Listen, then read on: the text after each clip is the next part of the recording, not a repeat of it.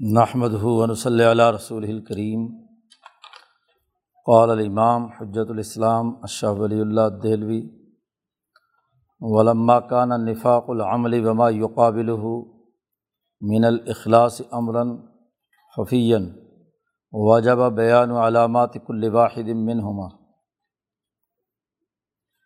کتاب الایمان ہم نے شروع کیا تھا ایمان سے متعلق جو بنیادی ابواب ہے اس کے بارے میں شاہ صاحب نے گفتگو کا آغاز اس حوالے سے کیا تھا کہ ایمان کے چار معانی ہیں۔ نبی اکرم صلی اللہ علیہ وسلم کی تمام احادیث کا مجموعی طور پر جائزہ لیا جائے تو اس سے حقیقت کھل کر سامنے آتی ہے۔ کہ ایمان کا لفظ حضور صلی اللہ علیہ وسلم نے جہاں جہاں بھی استعمال کیا ہے، تو چار معنوں میں استعمال ہوا ہے۔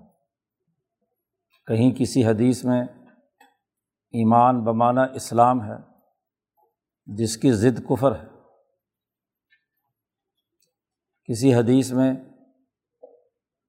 ایمان کا تذکرہ اس حوالے سے ہے کہ انسان نبی اکرم صلی اللہ علیہ وسلم کے لائے ہوئے دین کے بنیادی عقائد کی تصدیق کرے۔ تمام امور پر عمل درآمد کرنے کا عزم کرے۔ اقرارم باللسانی و تصدیقم بالقلب۔ اس ایمان کی ضد نفاق۔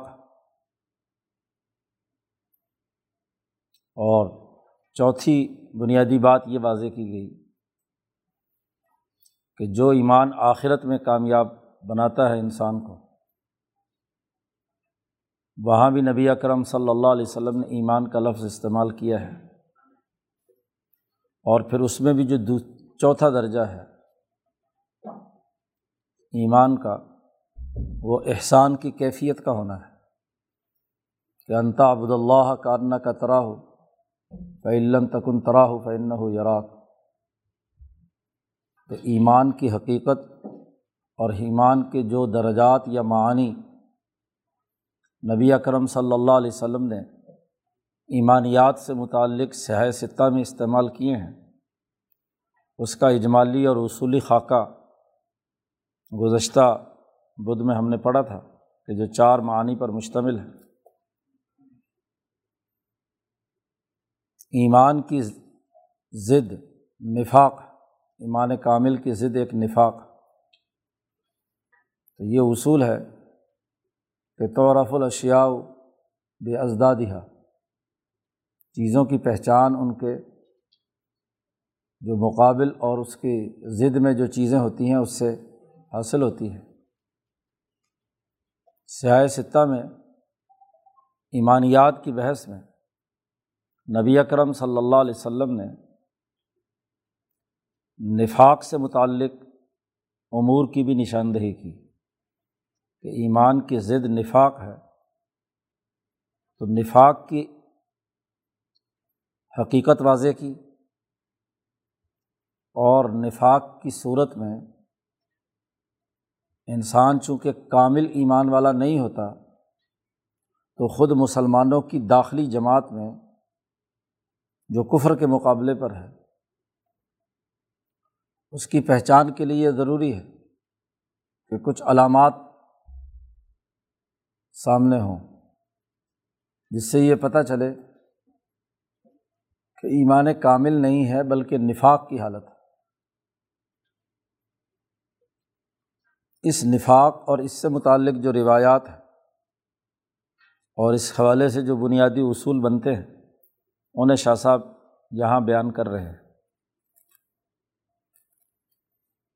شاہ صاحب فرماتے ہیں کہ عملی نفاق جس کے مقابل ایمان کی وہ نوعیت ہے جسے اخلاص یا احسان کی کیفیت کہتے ہیں، تو یہ نفاق عملی یہ ایک مخفی پہلو ہے، مخفی معاملہ ہے۔ مخفی بات ہے، پوشیدہ بات ہے۔ ظاہر ہے کہ بظاہر منافق کلمہ پڑ رہا ہے۔ ایمانیات کا اقرار کر رہا ہے۔ نماز، روزہ اور باقی علامات بظاہر سر انجام دے رہا ہے۔ ایک ہے نفاق علمی۔ اور نفاق علمی وہ ہے کہ جو عقیدے کا منافق عقیدے کے منافق میں اور کافر حقیقی میں کوئی فرق نہیں ہے۔ لیکن یہ نفاق علمی یہ حضور صلی اللہ علیہ وسلم کی ذات گرامی تک محدود تھا کہ آپ صلی اللہ علیہ وسلم کو وہی کے ذریعے سے یہ معلوم ہو جاتا تھا کہ یہ آدمی منافق ہے، عقیدے کا، دل سے تصدیق نہیں کر رہا۔ نبی اکرم صلی اللہ علیہ وسلم کے بعد تو اب کسی پر وہی نہیں آتی۔ اب کسی پر نفاق علمی یا اعتقادی نفاق کا حکم نہیں لگایا جا سکتا۔ کیونکہ ہم کسی کا دل چیر کر نہیں دیکھ سکتے کہ یہ واقعتاً مسلمان ہے یا منافق ہے۔ خود حضور نے بن جبل سے کہا کہ اللہ شقق تقلبہ ہو کیا تو نے اس کا دل چیر کر دیکھ لیا تھا کہ یہ اس نے ایمان محض ڈر کی وجہ سے اختیار کیا تو اس لیے نبی اکرم صلی اللہ علیہ وسلم کے بعد تو یہ معاملہ، یہ چیپٹر کلوز ہو چکا۔ اب یہ کہ نفاق عملی ہو سکتا ہے۔ لیکن نفاق عملی کے لیے بھی یہ ضروری ہے کہ اس کی ایسی بڑی بڑی موٹی علامات ہوں جس سے یہ متعین ہو سکے کہ یہ منافق۔ ورنہ تو ہوگا کیا؟ جس کو جو مسلمان پسند نہیں ہوگا وہ اس کو منافق کا فتویٰ لگا دے گا۔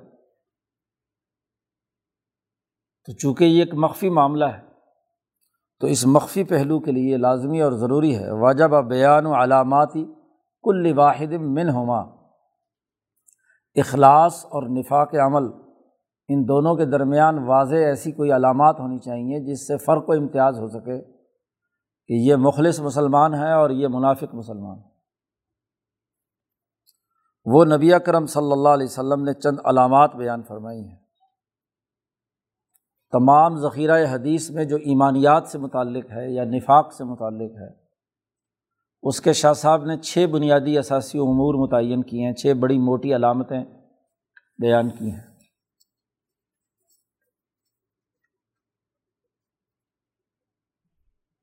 اس پر سب سے پہلی حدیث لائے ہیں۔ وہ ہوا قول صلی اللہ علیہ وسلم۔ بخاری کتاب الایمان میں، مسلم میں بھی یہ روایت موجود ہے۔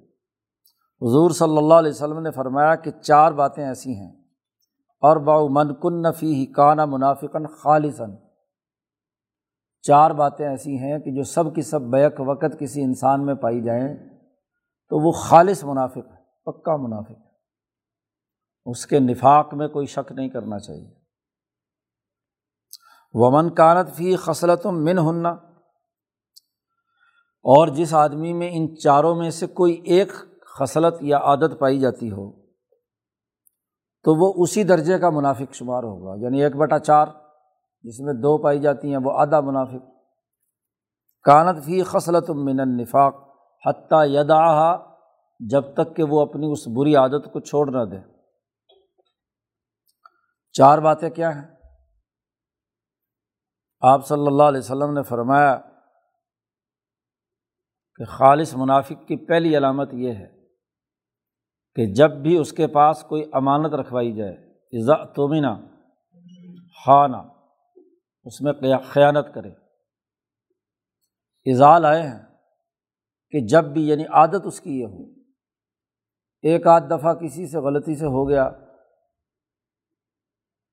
کوئی ایک واقعہ، دو واقعہ، اس کی بنیاد پر نہیں۔ ایزا تومینہ جب بھی اس کے پاس کوئی امانت رکھوائی جائے، کم از کم تین دفعہ کا ہونا ضروری ہے۔ کسی پیسے کی، کسی مشترکہ مال کی مال کی ہو یا زبان کی ہو، قول و قرار کی ہو۔ کیونکہ نبی کرم صلی اللہ علیہ وسلم نے فرمایا ہے، المجالس و بالامانہ۔ مجلسیں جو ہوتی ہیں، ان کی باتیں بھی امانت ہوتی ہیں۔ ایک فورم کی بات دوسرے فورم پر کرنا، یہ امانت میں خیانت ہے۔ اللہ پاک نے واضح دو ٹوک حکم دیا ہے، ان اللہ امرکم انتعد الامانات الہلیہ امانتوں کو ادا کرو، اللہ تمہیں حکم دیتا ہے۔ تو جو امانت میں خیانت کرتا ہے اور اس کی یہ عادت بن چکی ہو، یہ نفاق کی پہلی بڑی بنیادی علامت وائزا حد دسا کا ذبح دوسری علامت یہ ہے کہ وہ جب بھی بات کرے، گفتگو کرے، جھوٹ بولے، حقائق کے منافی بات لوگوں کے سامنے کرے، جب بھی، یہاں بھی یہی بات، کوئی وعدہ، کوئی قول و قرار، کوئی بات بیان کرتا ہے، تو ضرور جھوٹ اس میں شامل ہے۔ تیسری بات فرمائی وائزا آحدہ غدرا جب بھی کسی دوسرے انسان سے معاہدہ کرے، کوئی خرید و فروخت، لین دین، معاملات، سیاسی، معاشی، کوئی بھی سماجی معاہدہ کرے تو غدارہ، غداری کرے، معاہدے کو توڑے، اس کی خلاف ورزی کرے، زبان پر قائم نہ رہے۔ ایک معاہدہ کیا، خرید و فروخت کا، مارکیٹ میں ریٹ بڑھ گیا۔ وہ توڑ کر مہنگے داموں دوسری جگہ اس نے بیچ دیا۔ اپنے عہد کی خلاف ورزی کی۔ تو معاہدے کو توڑنے والا اس کی عادت اس کی بن جائے تو منافق۔ اور چوتھی اور اہم ترین بات یہ فرمائی کہ وائزہ خاص ہمہ فجرا جب بھی جھگڑے، کسی سے کوئی لڑائی ہو، بات چیت ہو، کسی معاملے میں اختلاف ہو تو گالی گلوچ پہ اتر آئے بدتمیزی کرنے لگے۔ فجرا تو چار بڑی علامتیں نبی کرم صلی اللہ علیہ وسلم نے بیان فرمائی خالص منافق۔ کی اور جو مخلص مسلمان ہے اس کی چاروں کی ضد۔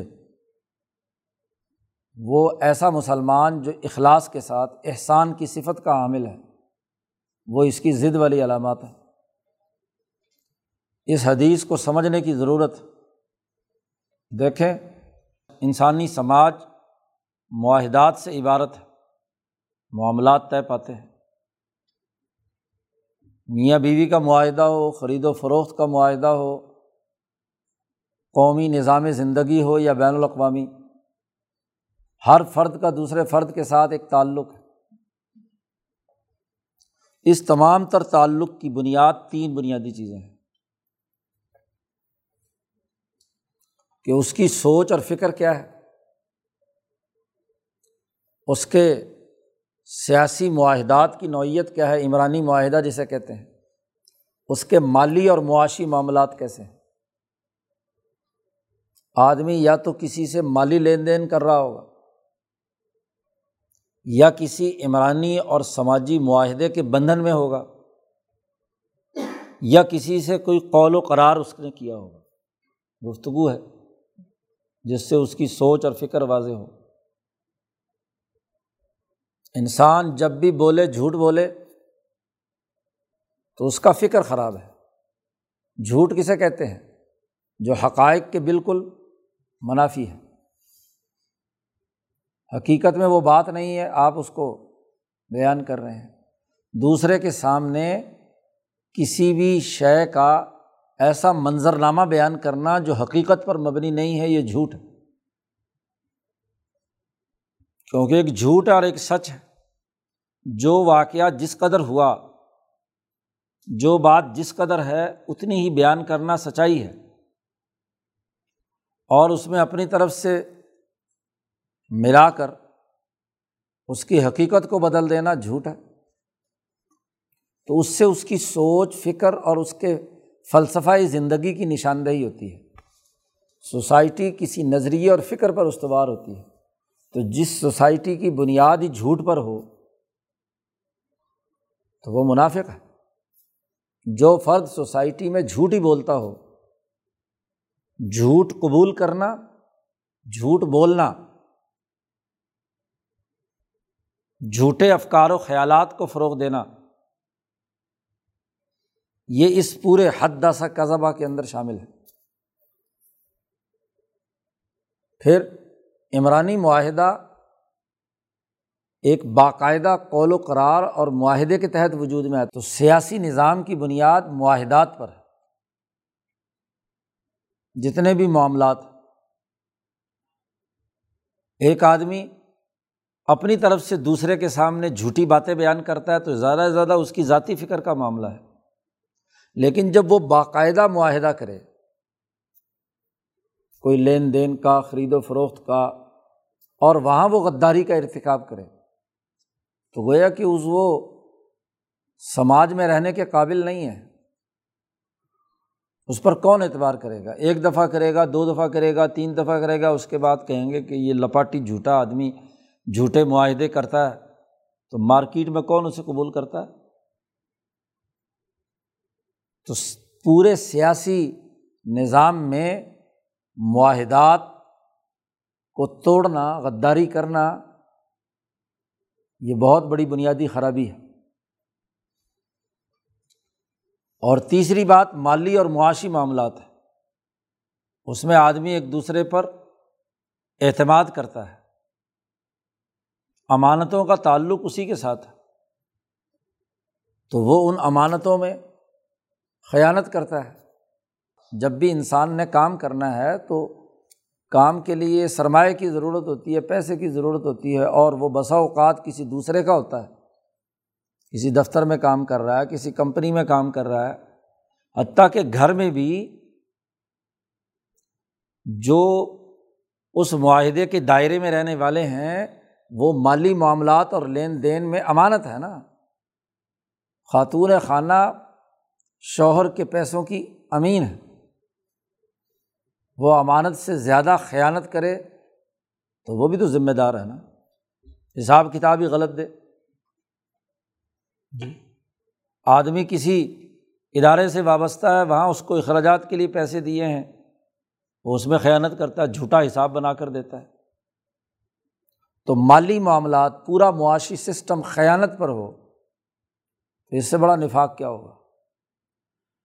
اچھا ہوتا کیا ہے کہ جب آدمی بات کرے، جب بھی جھوٹ بولے گا، جھوٹ بولے گا تو ظاہر ہے ایک لڑائی جھگڑا ہوگا۔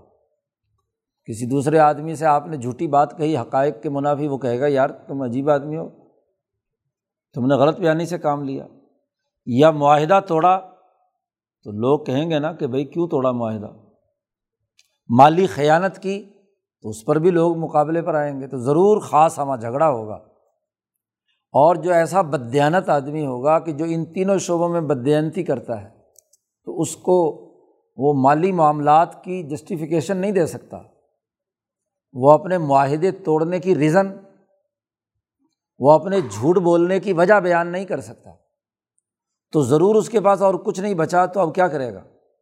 گالی گلوچ پہ اترے گا نا۔ کیونکہ دلیل تو کوئی ہے نہیں۔ اپنے جھوٹ کو سچ ثابت کرنے کے لیے۔ اپنی بدیانتی کو درست ثابت کرنے کے لیے، اپنے معاہدے کو توڑنے کے لیے کوئی دلیل اس کے پاس نہیں ہے، تو اب وہ گالی گلوچ کرے گا۔ برا بلا کہے گا۔ ایسے لوگوں کا آخری ہدف یہی ہوتا ہے کہ لڑائی ہو، پھڈا پڑے۔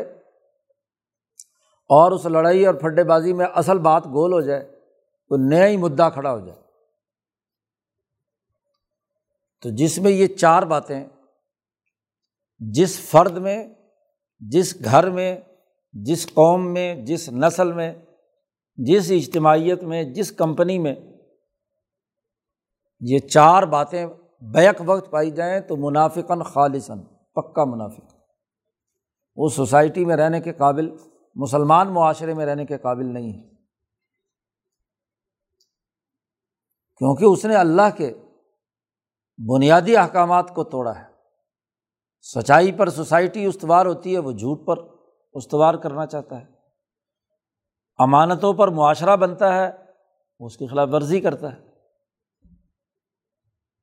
معاہدات پر تمام معاملات طے پاتے ہیں، وہ معاہدات توڑتا ہے۔ ایک دوسرے کے ادب و احترام اور مکالمے پر بات چیت اور معاملات طے پاتے ہیں، وہ گالی گلوچ پہ اور بدتمیزی پہ اترتا ہے۔ تو منافقاً خالصاً اور حضور نے فرمایا کہ ان میں سے جس میں جو ایک یا دو خصلتیں پائی جاتی ہوں، تو جتنے درجے کی وہ خصلتیں پائی جاتی ہیں، جتنے نمبر موجود ہیں، وہ اتنے نمبر کا کیا ہے؟ منافق ہے تو یہ حدیث واضح کرتی ہے مخلص مسلمان اور منافق مسلمان کے درمیان فرق اور امتیاز پیدا کرتی ہے۔ اور یہ ایسی بنیادی علامتیں ہیں کہ دنیا کا کوئی ذی ہوش اور عقل مند آدمی ان علامات کا انکار نہیں کر سکتا۔ بظاہر مسلمان ہے وہ، کلمہ گو ہے، لیکن یہ عادات جب سے دنیا میں یہ سامراجی حکومتیں قائم ہوئی ہیں، اور خاص طور پر جھوٹی کمپنیوں کی، کمپنیاں ان کی کوئی قانونی حیثیت نہیں تھی۔ جب اس کو لیگل پرسن قرار دیا، تو سب سے پہلا جھوٹ تو یہی ہے۔ تو ایسٹ انڈیا کمپنی سے لے کر اب تک کمپنیوں کے تمام قوانین اور ضوابط، وہ ان چار خرابیوں پر مشتمل ہے اسی کا نام منافقت ہے اور ایسا نفاق اور کفر، ان میں کیا فرق ہے؟ ٹھیک ہے، ہم اس کو فتوے کی روح سے تو کافر نہیں کہیں گے، لیکن منافقن خالصاً۔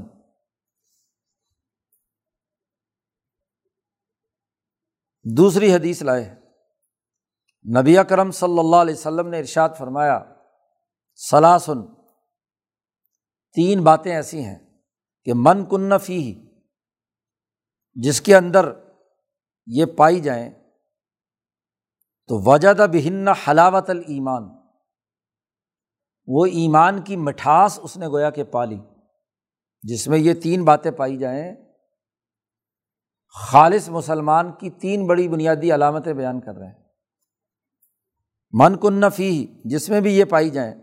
واجدہ بہن حلاوت المان وہ ان عادات اور حوصلتوں کی وجہ سے وہ ایمان کی حلاوت اور مٹھاس اپنے دل میں محسوس کرتا ہے۔ نمبر ایک، من کان اللہ و رسول ہُو احب الہی مما سوا ہما کہ وہ مومن جو اللہ اور اس کے رسول کے ساتھ کائنات کی تمام چیزوں سے زیادہ محبت کرتا ہو اللہ کی محبت بھی اس کے قلب میں دنیا کی ہر چیز سے زیادہ ہو۔ اور حضرت محمد مصطفیٰ صلی اللہ علیہ وسلم کا عشق بھی اور محبت بھی دنیا کی تمام چیزوں سے زیادہ اس کے دل میں ہو۔ محبت دل کی ایک وجدانی کیفیت کا نام ہے۔ جب انسان خالص محبت اللہ اور اس کے رسول صلی اللہ علیہ وسلم سے رکھتا ہے، تو دل میں ایک خاص قسم کی حلاوت اور مٹھاس محسوس کرتا ہے۔ آدمی جس سے عشق و محبت رکھے،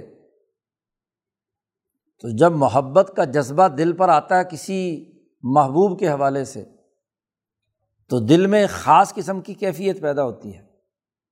کسی انسان کو ماں سے محبت ہے تو خاص قسم کی چاہت اور مزہ اور لذت آتی ہے ماں سے اپنے محبت کا اظہار کرنے سے۔ اسی تناظر میں وہ حدیث بھی ہے جس میں حضور صلی اللہ علیہ وسلم نے فرمایا کہ لا یؤمن احدکم حتیٰ اکون احب علیہ من والدی و ولدی وناسی اجمعین۔ تم میں سے کوئی آدمی کامل ایمان والا نہیں ہو سکتا جب تک کہ وہ اپنی اولاد، اپنے ماں باپ، حتیٰ کہ خود اپنی جان، بلکہ تمام انسانوں سے زیادہ محبت اللہ سے نہ رکھے۔ تو پہلی علامت حلاوت ایمانی کی یا مخلص مسلمان کی یہ ہے کہ وہ اللہ اور اس کے رسول اور ان کے احکامات سے ایسی محبت رکھے کہ دنیا کی کوئی بھی چیز اس محبت کے برابر نہ آئے۔ اور اس کا پتہ اس وقت چلے گا جب کسی اور چیز اور اللہ اور اس کے رسول کے حکم کے درمیان تصادم پیدا ہو، تو وہ ترجیح کس کو دیتا ہے؟ محبت کا پتہ تو تب چلے گا۔ ٹکراؤ اور مزاحمت کے وقت ہی اخلاق کا پتہ چلتا ہے۔ انم الاخلاق بالاحوال لا بالعلوم۔ اخلاق کا تعلق احوال سے اور حالات سے ہوتا ہے۔ کیفیت کیا ہے آپ کی اس وقت؟ ویسے وہ دعویٰ کرے، بڑھ کے مارے کہ جی میں تو حضور کا عاشق ہوں، اللہ کا عاشق ہوں، محبت۔ لیکن اللہ کے حکم اور اللہ کے علاوہ باقی احکامات کے درمیان تصادم ہو تو وہ اللہ کے حکم کو پس پوچھ ڈال دے۔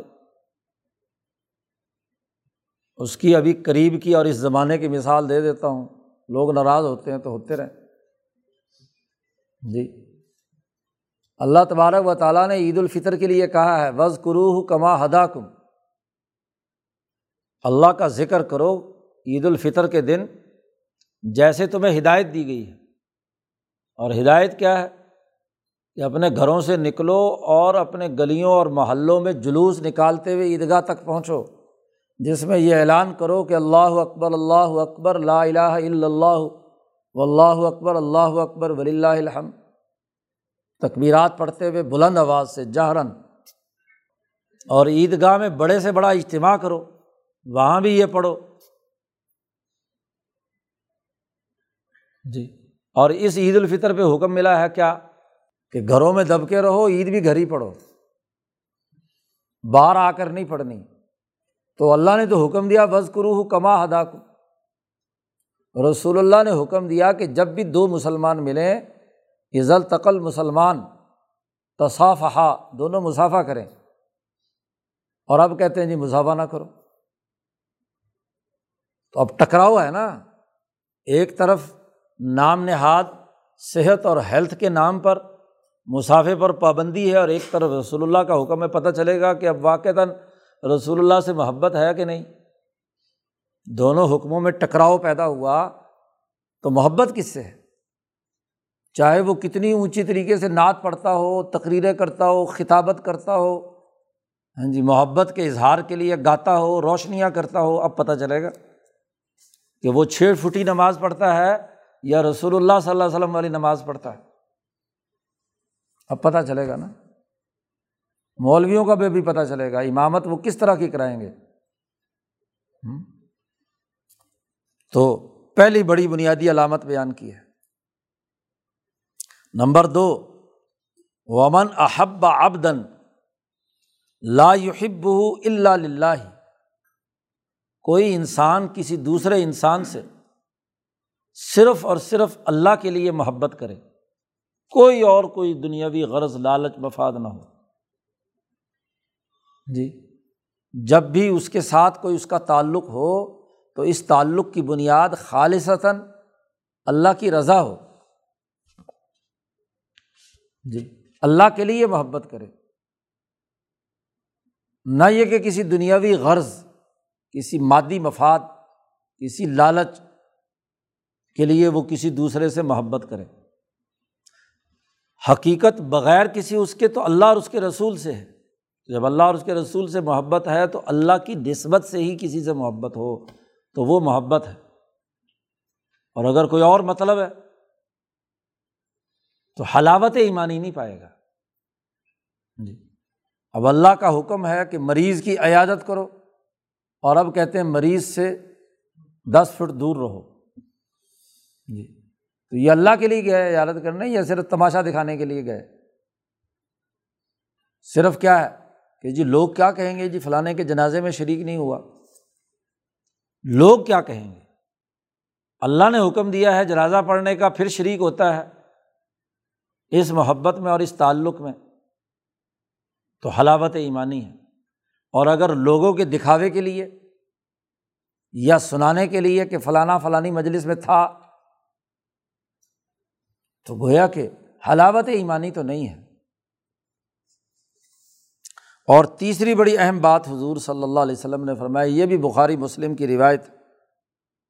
تیسرا یہ کہ وہ آدمی مسلمان ہونے کے بعد کفر کو اتنا ناپسند سمجھے، جب اللہ نے اسے اس کفر کی حالت سے نکال کر ایمان کی دولت سے نوازا باد ان ان قضا اللہ منہ، اللہ نے اس کو اس کفر کے جہنم سے باہر نکال لیا۔ اس کے بعد واپس کفر کی طرف لوٹنے کو اتنا ناپسندیدہ سمجھے، اتنا اس کو غلط سمجھے جیسے آگ میں جلنا ہے۔ کوئی بھی دنیا میں انسان، جیتا جاگتا ہوا انسان آگ میں جلنا پسند کرتا ہے۔ دنیا میں سب سے زیادہ تکلیف دہ عمل انسان کی جلد کا کسی آگ میں جلنا ہے۔ اذیت ناک عمل ہے۔ کیونکہ جب جلد جلتی ہے تو سارے مسام بند ہو جاتے ہیں۔ نہ کھا سکتا، نہ پی سکتا، آکسیجن اس کے اندر نہیں جاتی۔ اس کا پورا میدے کا اور اندر کا سارا نظام تباہ و برباد ہو جاتا ہے۔ اور جلد جلے تو سب سے زیادہ اذیت ہوتی ہے۔ ذرا سی بھی اگر جل جائے تو کئی دن چین نہیں ملتی۔ تو ایک آدمی کفر میں واپس لوٹنے کو اتنا ناپسندیدہ اور برا سمجھے جیسے اپنے جسم کو آگ میں جلانا ناپسندیدہ سمجھتا ہے۔ تو جس آدمی میں یہ ایمان کی حالت ہے۔ وہ حلاوت ایمان نہیں پائے گا۔ ایمان کی لذت اسے حاصل ہوگی۔ اور بس روٹین کا اگر کلمہ پڑھ لیا، روٹین کی معاملہ ہے۔ اللہ سے بھی محبت ہے، سامراج سے بھی محبت ہے۔ جی رسول اللہ سے بھی محبت کا دعوے دار ہے۔ اور دوسری طرف بھی کیا ہے، محبتوں کی پینگیں بڑھا رہا ہے۔ جیسا کہ ایک دوسری حدیث میں حضور نے فرمایا کہ جو کفر اور کفر کے آئمہ اور لیڈروں سے محبت رکھتا ہے یا ان سے ہم نوالا اور ہم پیالہ ہے، اسے بھی ایمانی حلاوت نصیب نہیں ہوتی۔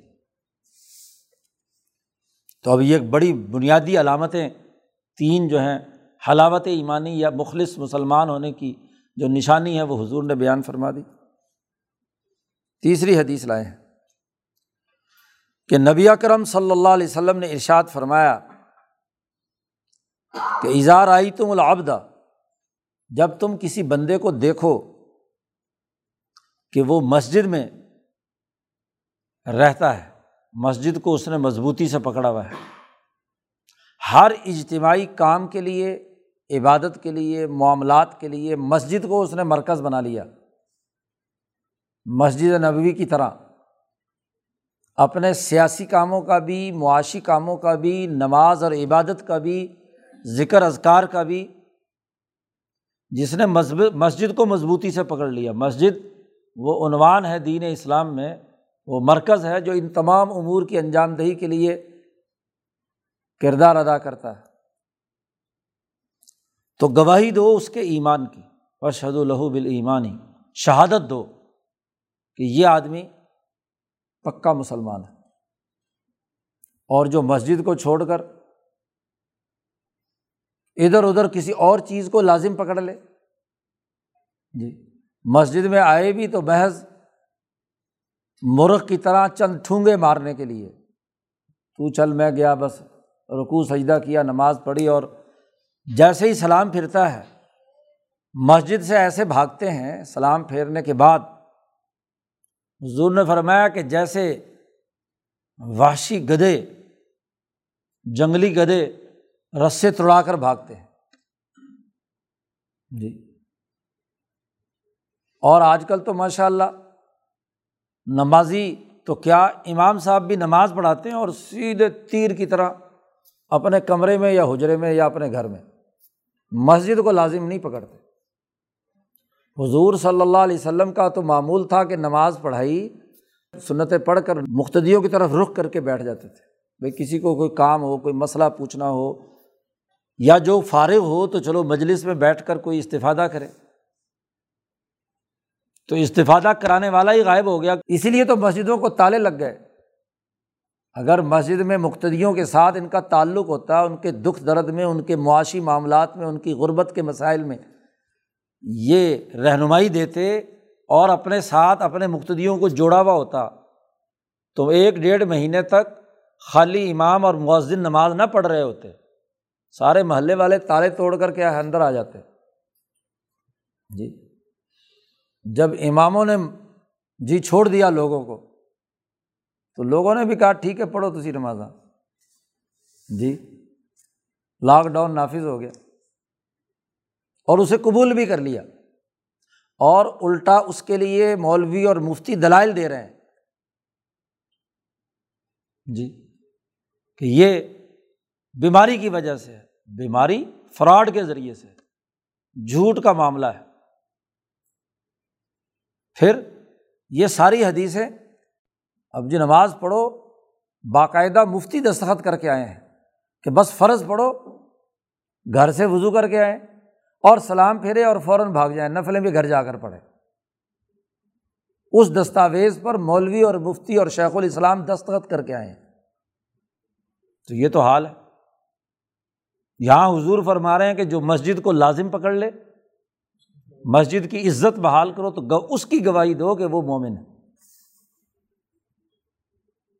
اہم ترین علامت بیان کی ہے۔ اسی طرح ایک اور حدیث لائے۔ کہ نبی اکرم صلی اللہ علیہ وسلم نے فرمایا، کتاب الایمان جو سیاح ستہ کا ہے، ان میں شخصیات کے حوالے سے بھی ایمان کی کچھ علامتیں بیان کی ہیں۔ کہ حضرت علی رضی اللہ تعالیٰ عنہ کی محبت ایمان کی علامت ہے۔ حب و علی آیت الایمان۔ علی کی محبت یہ ایمان کی علامت ہے۔ وہ بغض و علی آیت النفاق۔ اور حضرت علی کے ساتھ بغض رکھنا یہ نفاق کی علامت ہے۔ جی۔ واضح طور پر حضور نے دونوں کا ذکر کیا ہے کہ حضرت علی کی محبت اور حضرت علی کے ساتھ بغض۔ بغض نفاق کی علامت ہے اور محبت ایمان کی علامت ہے۔ شاہ صاحب نے اس کی وجہ بیان کی ہے کہ خاص طور پر حضرت علی کا نام کیوں حضور نے لیا صلی اللہ علیہ وسلم؟ ولفق حفیع اس میں سمجھداری اور شعور کی بات یہ ہے کہ انّ رضی اللہ تعلیٰ عنہ کانا شدید فی امر اللہ، کہ حضرت علی رضی اللہ تعالیٰ عنہ اپنی بہادری اور دلیری حیدر کرار ہونے کی وجہ سے اللہ کے احکامات کے نفاذ کے بارے میں بہت ہی شدت ان کے اندر پائی جاتی تھی۔ بہت ہی سخت تھے اس معاملے میں۔ اللہ کے حکم کی خلاف ورزی ذرا سی بھی برداشت نہیں کرتے تھے۔ انّ کانا شدید فی امر اللہ۔ اللہ کے احکامات اور اس کے نفاذ میں بہت ہی سخت تھے۔ اب وہ آدمی جس کی طبیعت میں جمود ہے اور حجاب تباہ ہے۔ وہ حضرت علی کے ساتھ رہ کر حضرت علی کے طرز فکر و عمل کی شدت کو برداشت نہیں کر پاتا۔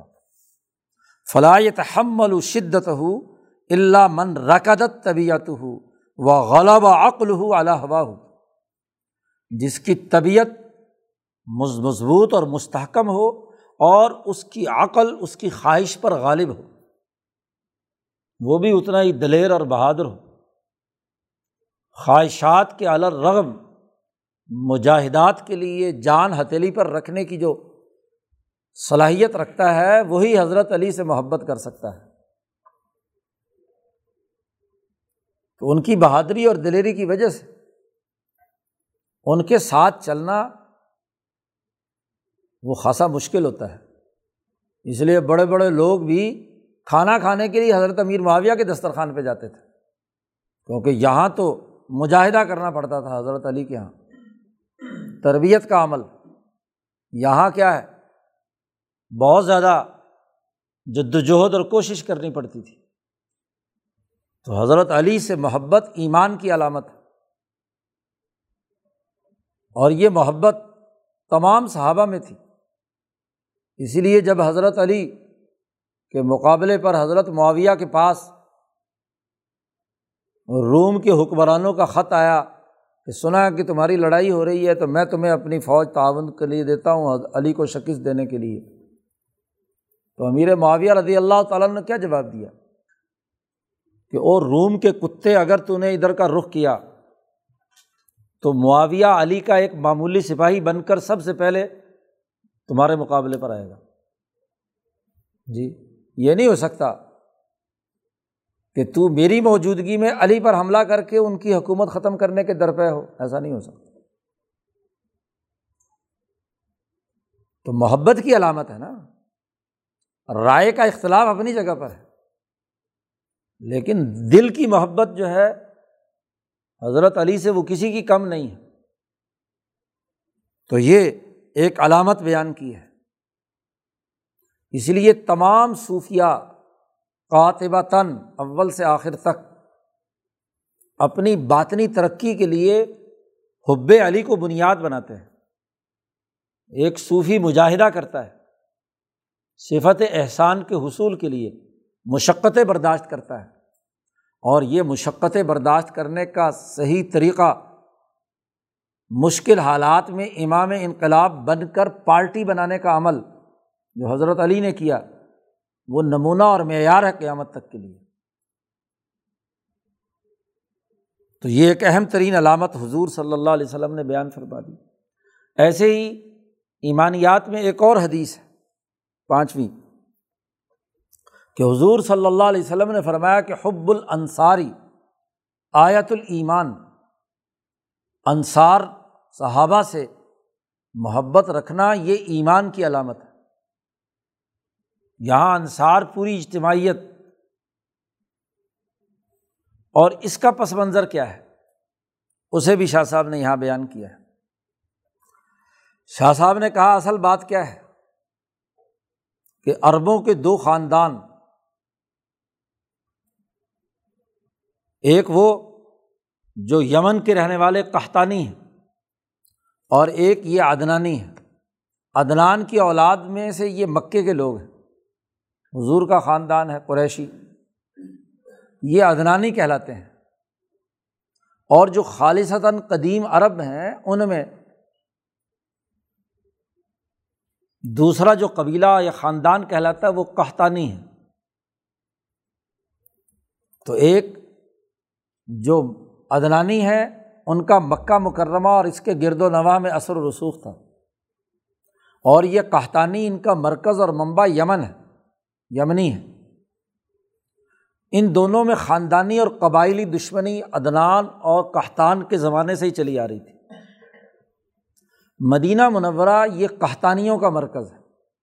یہ انصار، اوس و خزرج، یہ یمنی لوگ ہیں، یہ قحطانی ہیں۔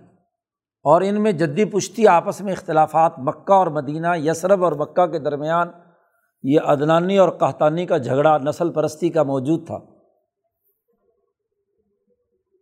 اب جب حضور صلی اللہ علیہ وسلم مدینہ منورہ میں آئے اور انصار ایمان لائے تو قریشی مکہ کی سیاسی سیادت اور ابراہیم اور اسماعیل کے اولاد ہونے کی وجہ سے اپنے آپ کو بڑا سپیریئر سمجھتے تھے۔ باقی نسلوں کو حقیر سمجھتے تھے۔ تو انصار کو کسی حیثیت میں شمار کرنے کے لیے تیار نہیں ہوتے تھے۔ تو یہ سارے مہاجرین سے کہا گیا کہ دیکھو ایمان کی علامت ہے ان انصار سے محبت کرنا، تاکہ نسل پرستی کے بجائے جو انسانی بات ہے وہ ان کے اندر پیدا ہو، جماعت میں اتفاق اور اتحاد برقرار رہے۔ شاہ صاحب کہتے ہیں ولفق حفیع اس میں سمجھداری کی بات یہ ہے کہ عرب معدیہ اور یمنیا یعنی قحطانی اور ادنانی ماضال و یہ تنازع بینا ہوں ان میں ہمیشہ سے جھگڑے رہے۔ یہاں تک کہ ایمان پر آ کر دونوں جمع ہو گئے۔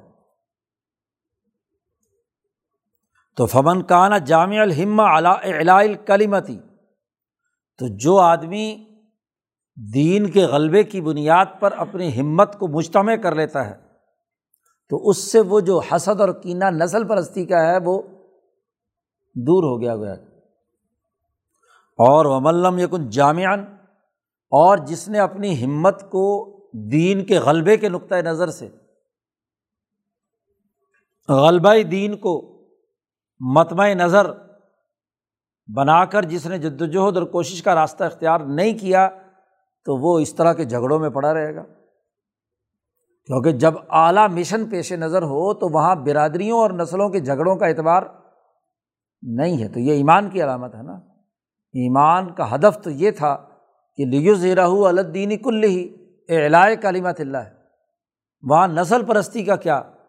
کہ کوئی اپنے آپ کو بڑا سمجھے اور دوسرے کو حقیر سمجھے۔ تو یہ چند حدیثیں لا کر شاہ صاحب نے نفاق کی علامت بھی بیان کر دی اور اس کے مقابلے میں ایمان کی علامتیں بھی بیان کر دی پوری جامعت کے ساتھ۔ اب ایک اور بات بھی جو یہاں بحث کی جاتی ہے کہ ایمان میں ایمان قبول کر لینے کے بعد ایمانیات کے بنیادی پانچ ارکان ہیں۔ تو یہ پانچ رکن کیوں مقرر کیے گئے؟ اس کی حکمت اور اس کا راز کیا ہے؟ شاہ صاحب کہتے وقت بین نبی یو صلی اللہ علیہ وسلم کی حدیث بنی الاسلام علی خمسن نبی اکرم صلی اللہ علیہ وسلم نے فرمایا کہ اسلام کی بنیاد پانچ باتوں پر ہے۔ اب دیکھیے، پیچھے بحث تھی مخلص مسلمان کے مقابلے میں نفاق کی۔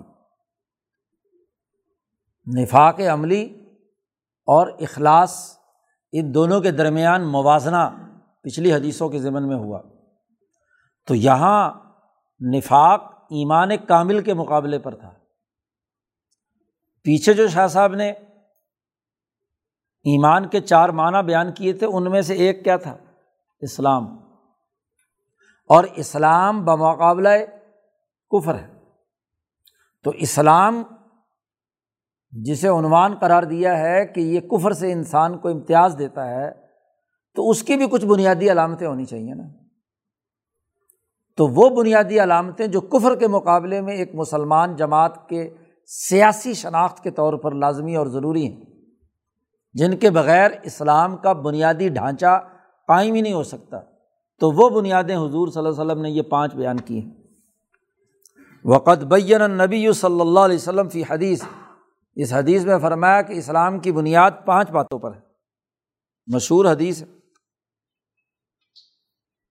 اسی طریقے سے حضرت سمام بن صالبہ رضی اللہ تعالیٰ عنہ کی روایت ہے۔ وہاں بھی حضور نے ان پانچ باتوں کا تذکرہ کیا۔ پھر ایک اور تیسری حدیث ہے، ایک دیہاتی آیا تھا۔ اس نے آ کر نبی اکرم صلی اللہ علیہ وسلم سے پوچھا کہ اسلام کی کیا حقیقت ہے؟ آپ مجھے ایسی موٹی موٹی باتیں بتا دیں کہ میں کسی، مجھے کسی اور سے پوچھنے کی ضرورت نہ ہو اور میں اس کو پابندی سے کر لوں۔ تو حضور نے فرمایا کلمہ پڑھنا، نماز پڑھنا، روزہ رکھنا، حج کرنا، زکوٰۃ دینا۔ پانچ بنیادی باتیں فرمائیں۔ اس دیہاتی نے کہا تھا کہ آپ مجھے بتلائیے اعلیٰ عمل ایزا عامل تو ہوں دخلت الجنا جب میں اسے عمل کروں تو مجھے میں جنت میں میرا داخلہ یقینی ہو جائے، بس۔ ایسی بات آپ مجھے بتائیں۔ اب یہ پانچوں باتیں جو ہیں، ان نہ حاضر اشیا الخمسہ ارکان الاسلام یہ اسلام کا بنیادی رکن ہے۔ کافر اور مومن میں فرق اور امتیاز پیدا کرنے کے بنیادی ارکان میں سے ہے۔ اور یہ کہ جس نے یہ پانچ ارکان کیے اور ان پانچ ارکان کے علاوہ تعات میں سے کوئی اور اس نے نہیں کیا، یہ پانچ ارکان اس نے بڑی پابندی سے کیے۔ تو اس کی گردن عذاب سے خلاصی حاصل کر لے گی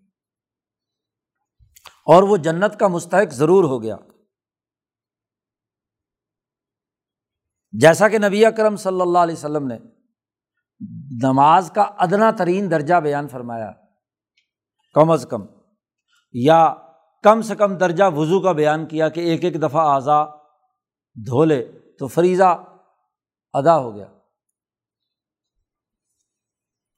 اب یہ پانچ اعمال کو رکن قرار دیا ہے۔ اس کی وجہ کیا ہے؟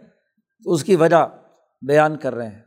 انما خصل خمسط بر رکنیتی کہ رکن پانچ ہی چیزوں کو قرار دیا ہے۔ اس کی ایک وجہ تو یہ ہے کہ دنیا میں کل انسانیت جتنے بھی مذاہب اور فرقے ہیں، ان کی عبادات کا یہ پانچوں باتیں حصہ ہیں۔ کوئی بلت ایسی نہیں ہے جس نے ان پانچ باتوں کو اچھا نہ سمجھا ہو۔ اللہ کے سامنے اخبار، چاہے وہ قیام کی شکل میں ہو، رکوع کی شکل میں ہو، سجدے کی شکل میں ہو، زکوٰۃ اللہ کے راستے میں مال خرچ کرنے کو، روزہ رکھنا روزے ہندو بھی رکھتے ہیں، یہودی بھی رکھتے ہیں، عیسائی بھی رکھتے ہیں۔ جی۔ کسی مقدس مقام کا سفر کرنا حج، ہر ملت اس کی پابندی کرتے جیسے یہود، نصارہ، مجوس، بقیت العرب علا اختلاف فی اوزائی ادائیہ اگرچہ ان کی ادا کرنے کی ہر ایک کی جو وضع قطع ہے، ان کا جو طریقۂ کار ہے، وہ مختلف ہو۔ اب ہندو بھی حج کرتے ہیں لیکن ہریدوار کا۔ جس چیز کو وہ مقدس سمجھتے ہیں، وہاں جا کر کیا ہے؟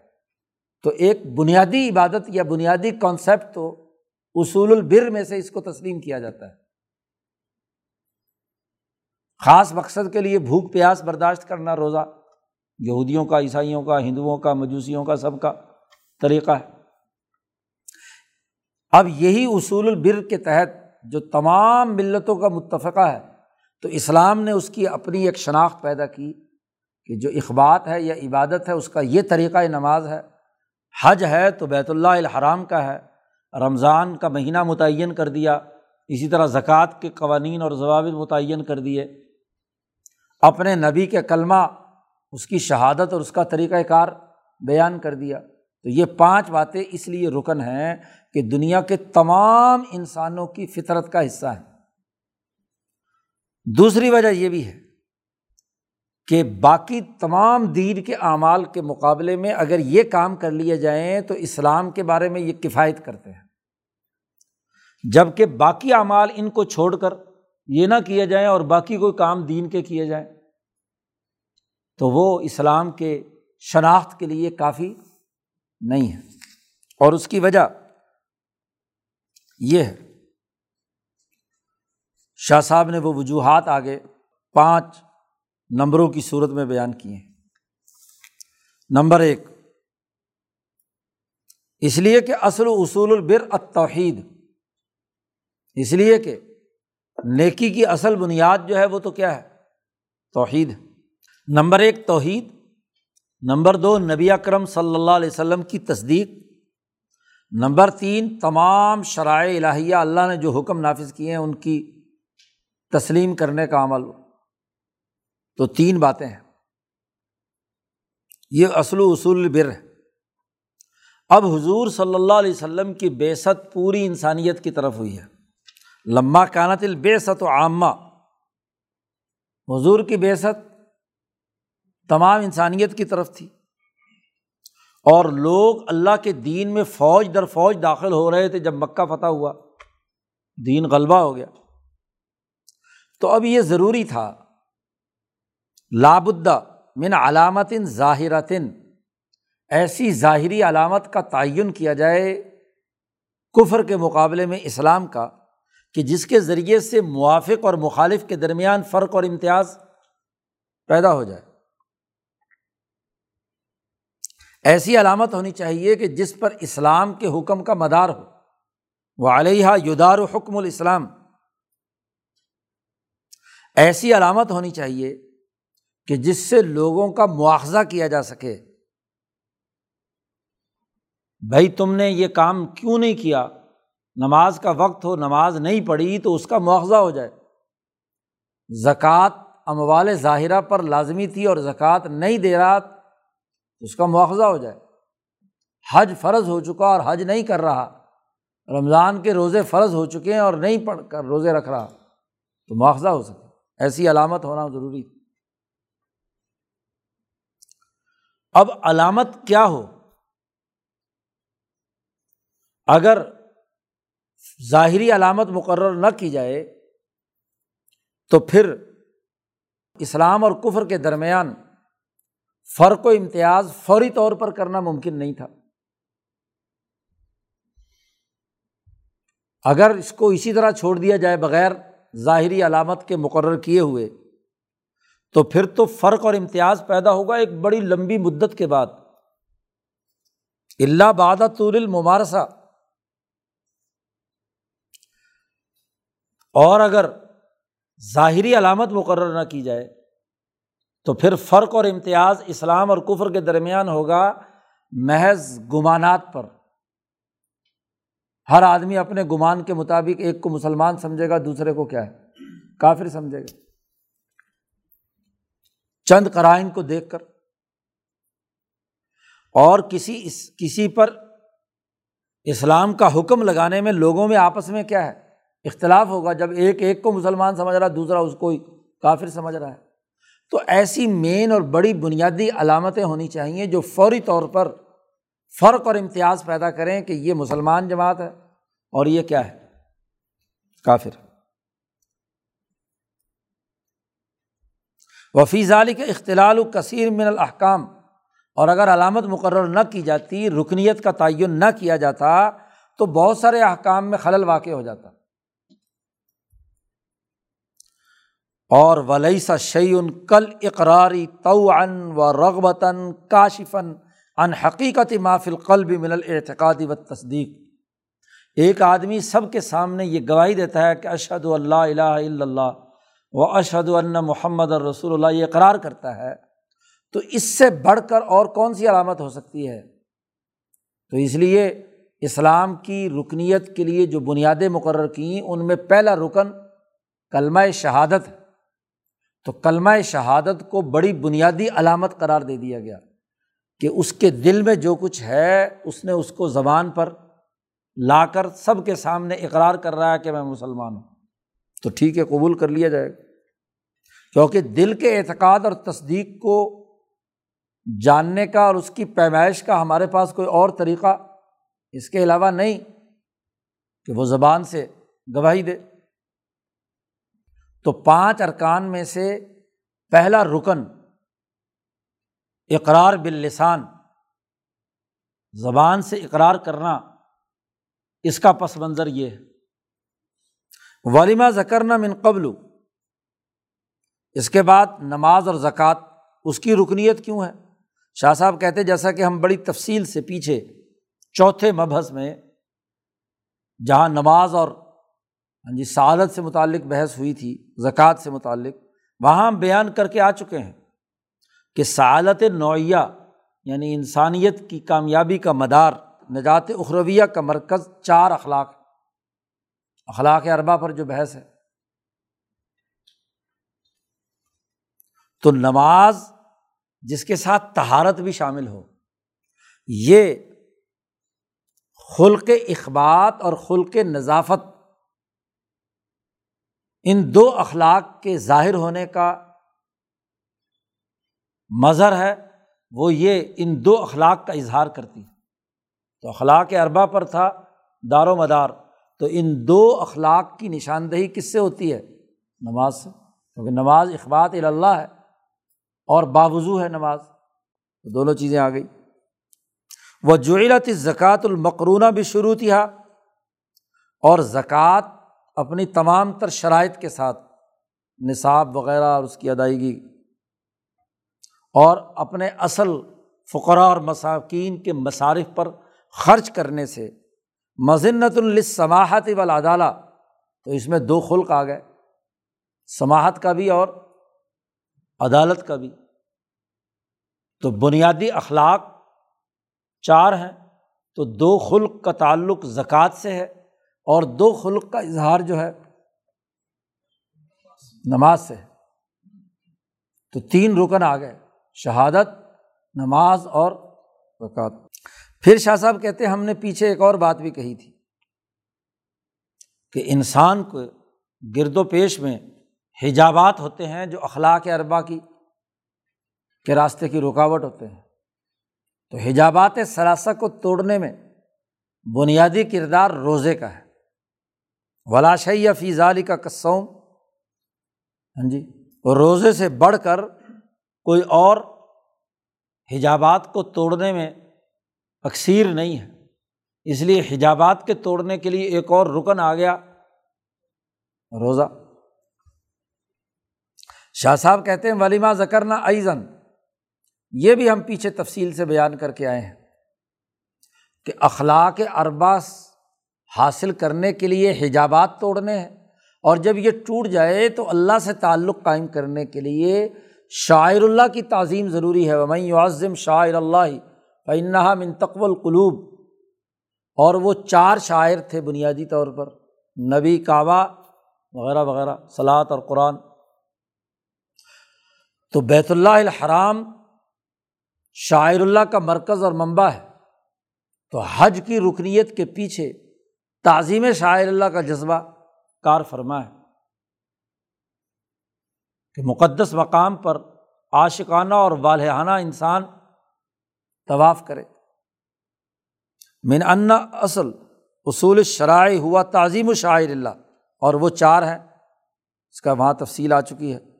تو کعبہ ان میں سب سے بڑا بنیادی مرکزی حیثیت رکھتا ہے، اور اس کی تعظیم کرنا کیا ہے؟ حج ہے۔ اس طرح آپ دیکھیے کہ پانچوں ارکان ان کے پیچھے جو حکمت کار فرما ہے اور یہ بنیادی ان کو رکنیت قرار دی ہے اسلام کی کہ جو یہ کام چار پانچ کرے گا، اس نے گویا کہ اسلام قائم کر لیا۔ تو اس کی وجہ یہ ہے، اس کے حجابات ٹوٹ گئے۔ اس کے تعظیم شاعر اللہ کی کیفیت پیدا ہو گئی۔ اخلاق اربا اس میں آ گئے۔ اور جو قلب کی کیفیت تھی وہ اقرار باللسان سے، شہادت سے کیا ہے؟ واضح ہو گئی۔ تو گویا کہ اسلام کا پورا اسٹرکچر اس کے اندر آ گیا، اس کا پورا نظام اس کے اندر ان پانچ بنیادوں میں آ گیا۔ جی۔ اب معاملہ کیا ہے؟ رسمی طور پر اگر ایک آدمی کرتا ہے، تو ظاہری طور پر اسے مسلمان کہیں گے، اس پر کفر کا حکم۔ لیکن اس کے تمام تقاضے ہیں۔ ملکہ عدالت بھی اس میں داخل ہے، عدالت کا خلق بھی سماہت بھی تہارت بھی اخبات بھی، تعظیم شاہ اللہ بھی، حجابات توڑنا بھی۔ شاہ صاحب کہتے ہیں، وقت ذکرنا فیمہ سوا کا پیچھے ہم بڑی تفصیل کے ساتھ یہ بات بیان کر کے آئے ہیں کہ ان عبادات کے فوائد کیا ہیں۔ اسی لیے یہ باقی اسلام کے تمام امور کے مقابلے میں اگر کوئی آدمی ان پانچ کاموں کو کرتا ہے تو یہ کفایت کر جائیں گے۔ اور باقی کام وہ کفایت نہیں کریں گے کیونکہ حجابہ اگر یہ پانچ کام نہ کیے جائیں، کیونکہ حجابات اسی طرح برقرار ہے جی تعظیم شاعر اللہ نہیں ہو رہی، اخلاق اربا پیدا نہیں ہو رہے۔ دل کے اندر جو تصدیق الہی ہے وہ، اس کا اظہار نہیں ہو رہا۔ تو اس لیے ان پانچ کو رکن بنایا گیا، اسلام کا۔ تو یہ اسلام کی رکنیت اور اسلام کی شناخت یہ کفر کے مقابلے پر ہے۔ ایمانیات کی بحث میں ایک اور بحث بھی ہے۔ ایک ایمان وہ تھا جس کے مقابلے میں کیا تھا؟ نفاق۔ اور ایک ایمان کامل اس کے مقابلے میں کیا ہے؟ اسم، آسام۔ تو وہ بھی شاہ صاحب نے یہاں بحث کی کہ آسام کیا ہے؟ اسلام کی ضد میں سے کیا ہے؟ اسم بھی ہے۔ یہاں شاہ صاحب کہتے ہیں، ول آسام بے اعتبار الملت اعلیٰ ہی نہیں اسم کی بھی دو دائرے ہیں، دو اعتبار ہیں۔ ایک حکمت البر ول اسم کے تحت اسم ہے۔ ان کی یہاں بحث نہیں ہو رہی۔ حکمت ال بر ول اسم کے تحت جو آسام یا گناہ ہے وہ تو بڑے بڑے ہیں، ان کا ذکر تو پیچھے تفصیل سے ہو چکا ہے۔ شرک ہے، اللہ کے ساتھ شریک ٹھہرانا تشبیح ٹھہرانا ہاں جی وغیرہ وغیرہ۔ تو وہ تو حکمت البر کے اصول پر جو تھے۔ اس لیے مولانا سندھی نے یہاں وضاحت کی ہے کہ یہاں جو ملت کا لفظ لے کر آئے ہیں یعنی ملت الشرائع والحدود، علم الشرائع والحدود کے اعتبار سے جو گناہ ہے آسام ہیں، ان کا بیان یہاں کر رہے ہیں۔ اس کی دو قسمیں ہیں ثغائر اور قبائر کہ مسلمان ہوتے ہوئے دائرۂ اسلام میں رہتے ہوئے، کیونکہ شرک اور تشبیح وغیرہ جو اختیار کر رہا ہے انسان، وہ تو دائرۂ اسلام میں نہیں ہے، اس سے خارج ہے۔ تو اس کی دو قسمیں ہیں ثغائر اور قبائر کبیرہ گناہ کسے کہتے ہیں؟ شاہ صاحب کہتے ہیں فل قبائر قبائر وہ ہیں کہ مالا یسدر اللہ بغاشیت عظیمت من البہیمتی اوس صبعیہ اوس شیطنیہ شیطنا کہتے ہیں کہ وہ کبیرہ گناہ وہ ہے جب انسان پر حیوانیت طاری ہو جائے۔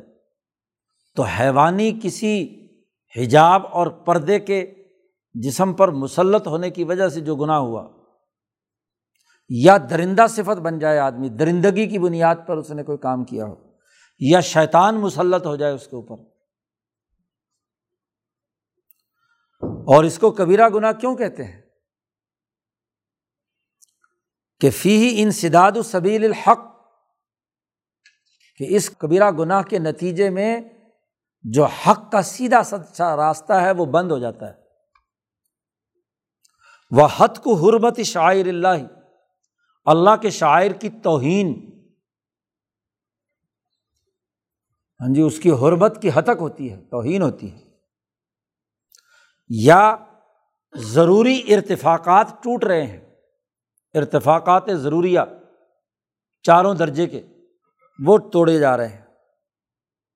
یا اس کام کے نتیجے میں عام انسانوں کو بہت عمومی ضرر اور نقصان پہنچ رہا ہے۔ وہ کبیرہ گناہ۔ ہے اور پھر اسی کے ساتھ ساتھ وہ عمل شریعت کے بالکل متصادم ہے، شریعت کو دور پھینکنا ہے۔ اس لیے کہ شریعت نے اس کو بڑی سختی سے منع کیا تھا۔ اور اس کے کرنے والے کو سخت ڈرایا تھا۔ یہ کبیرہ گناہ کرنا ایسا ہی ہے، گویا کہ وہ ملت اسلامیہ کے دائرے سے خارج ہو رہا ہے، اس لیے اس کو کبیرہ کہا۔ گویا کہ خارج تو نہیں ہوا، اس پر کفر کا حکم تو نہیں لگائیں گے۔ گمراہ فرقوں کی طرح، لیکن گویا کہ خارج ہو رہا ہے۔ اور ثغائر چھوٹے گناہ کون سے ہیں؟ جو اس سے درجے میں کم ہوں۔ شر کے جو دوائی اور جذبات اور کیفیات ہیں، اس سے کم درجے میں ہوں۔ لیکن وہ مفضیات الہی اس شر کی طرف لے جانے کا ذریعہ اور سبب بن سکتے ہوں۔ وقت زہرا نہیں و شرع شریعت نے اس پر منع کیا تھا حتمی طور پر، لیکن سخت وعید وغیرہ کا اس میں تذکرہ نہیں تھا، اس لیے وہ ثغائر حق بات یہ اب اس میں چونکہ بڑا اختلاف ہے علماء میں کہ کون کون سے گناہ کبیرہ ہیں۔ تو مختلف لوگوں نے مختلف فہرستیں بنائی ہیں۔ کوئی پچاس، کوئی ساٹھ، کوئی ستر، کوئی سو، کوئی پتہ نہیں کیا۔ لمبی چوڑی گنتی کی ہے، یہ بھی کبیرہ، یہ بھی کبیرہ، یہ بھی کبیرہ۔ اور پھر ثغائر کی بھی گنتی کی ہے کہ یہ بھی صغیرہ، یہ بھی صغیرہ۔ شاہ صاحب نے ایک فیصلہ کیا ہے کہ حق اور سچ بات یہ ہے کہ کبیرہ گناہ کسی عدد میں بند نہیں ہے۔ کوئی مخصوص عدد اس کا نہیں ہے۔ بس موٹے موٹے چند اصول جان لو، چار پانچ اصول بیان کیے ہیں۔ جہاں یہ باتیں پائی جائیں، وہ سمجھ لو کبیرہ گناہ۔ کبیرہ گناہ کی ایک پہچان یہ ہے کہ کتاب و سنت میں جس عمل پر جہنم کا وعدہ کیا گیا ہے، کہ جس نے یہ عمل کیا، وہ جہنم میں جائے گا۔ اللہ نے کہا ہے، یا سنت صحیح نبی اکرم صلی اللہ علیہ وسلم کی صحیح حدیث میں ہے۔ تو وہ سمجھ لو کیا ہے؟ کبیرہ گناہ۔ اسی طریقے سے نمبر دو، جس گناہ پر شریعت نے کوئی حد مقرر کی ہے، سزا مقرر کی ہے، مثلاً زنا، چوری، ڈاکہ وغیرہ، تو وہ کبیرہ گناہ ہے۔ یا خود نبی اکرم صلی اللہ علیہ وسلم نے، یا خود قرآن نے اس گناہ کو کبیرہ کہا ہے۔ قبائر الاسم کا تذکرہ جہاں خود قبائر کا لفظ استعمال ہوا ہے۔ تو ظاہر ہے جہاں اللہ اس کے رسول نے خود کبیرہ گناہ کا لفظ کہہ دیا تو وہ کبیرہ گناہ ہوگا۔ نمبر چار، دین میں اسے، اس عمل کو دین سے خارج ہونے کی علامت قرار دیا گیا ہے۔ نمبر پانچ، نبی اکرم صلی اللہ علیہ وسلم نے جس بات کا حکم دیا ہے تو وہ چیز بہت زیادہ فساد کا باعث ہے۔ مفسدہ ظاہر ہو رہا ہے۔ جی کبیرہ گناہوں کی طرح کا یعنی پچھلی چار امور کی طرح کا فساد واقع ہو رہا ہے۔ یا اس کی طرح کا کوئی خرابی پیدا ہو رہی ہے۔ جن جن چیزوں کے بارے میں نبی اکرم صلی اللہ علیہ وسلم نے مفسدے کے طور پر جنہیں بیان کیا ہے، تو اس طرح کا کوئی کامل ہو رہا ہے۔ تو اسے بھی کیا ہے؟ کبیرہ میں شمار کیا جائے گا۔ تو ایمانیات سے متعلق جو بنیادی بحث تھی وہ یہاں تک مکمل ہو گئی۔ ایمان کے چار معنی، ایمان کی ایک معنی کے مقابلے میں نفاق تھا تو نفاق کی علامتیں، ایمان کا اور اسلام کا بنیادی تقاضا، اس کی ضد کفر ہے۔ تو اسلام کی ضد جو کفر ہے، ان میں جو بنیادی خصوصیات یا بنیادی ارکان ہیں اسلام کی اس کی وضاحت کر دی۔ قبائر اور ثغائر گناہ جو ایمان میں خلل پیدا کرتے ہیں، ان کا تذکرہ کر دیا۔ تو ایمانیات سے متعلق شاہ صاحب بنیادی اثاثی اصول اور اس کا ایک مجموعی منظر نامہ مجموعی طور پر جو اصول واضح ہوتے ہیں، انہیں بیان کرتے ہیں۔ شاہ صاحب کا آگے تمام پر یہی انداز اور اسلوب ہے۔ ہر باب کے اندر کہ اس سے متعلق جو بنیادی اثاثی اصول ہے وہ باب کے شروع میں بیان کر دیتے ہیں۔ اور پھر اس باب سے متعلق جتنی احادیث ان کی پھر تشریح کرتے ہیں۔ تو آگے شاہ صاحب نے تشریح شروع کی ہے، شرح اور روایہ المتعلقہ بال ایمان ایمانیات سے متعلق جتنی حضور صلی اللہ علیہ وسلم کی روایات ہیں، ان روایات کی تشریح شروع کی ہے۔ پہلی حدیث۔ نبی اکرم صلی اللہ علیہ وسلم نے فرمایا کہ جب ضانی ذنا کر رہا ہوتا ہے تو وہ مومن نہیں ہوتا۔ لا یزنی ضانی ہی نہ یزنی وہ مومن۔ ایک ضانی ذنا کی حالت میں ایمان والا نہیں ہوتا۔ لمبی حدیث ہے۔ اس کا مطلب کیا ہے؟ شاہ صاحب نے فرمایا کہ جب ایک انسان ذنا کاری کا ارتکاب کرتا ہے، تو یہ افعال آدمی تبھی کرتا ہے کہ یا تو اس کے اوپر بہیمیت سوار ہے، اس کا بہت بڑا پردہ اور غلاف اس پر جانور بن چکا ہے وہ۔ انسانیت کے دائرے میں رہتے ہوئے یہ حرکت نہیں کر سکتا۔ یا درندگی اس پر چھائی ہوئی ہے۔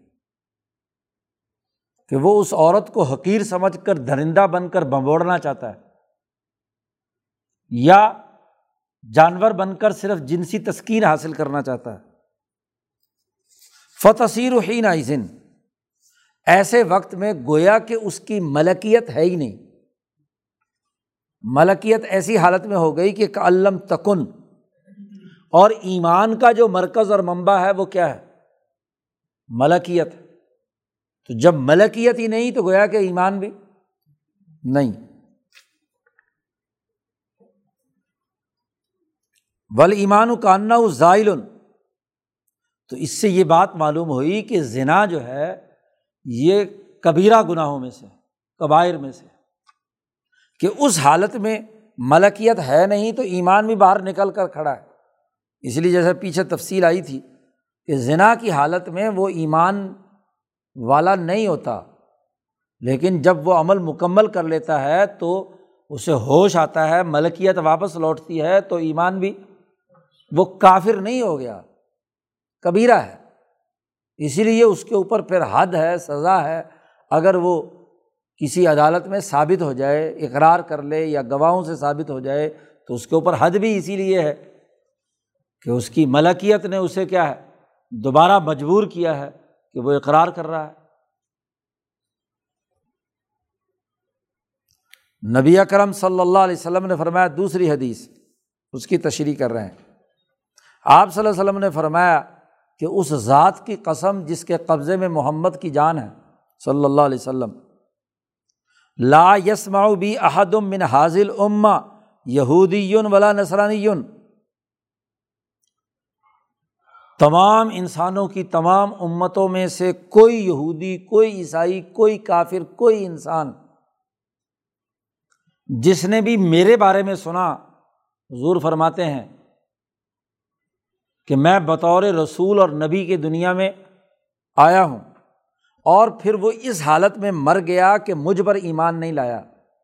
سما یموت ولم یوم بلدی ارسل تو بھی جو مجھے پیغام دے کر بھیجا گیا ہے، میں رسول بنا کر بھیجا گیا ہوں، میرے اس پیغام پر وہ ایمان نہیں لایا۔ تو حضور صلی اللہ علیہ وسلم نے فرمایا کہ وہ پکا جہنمی ہے۔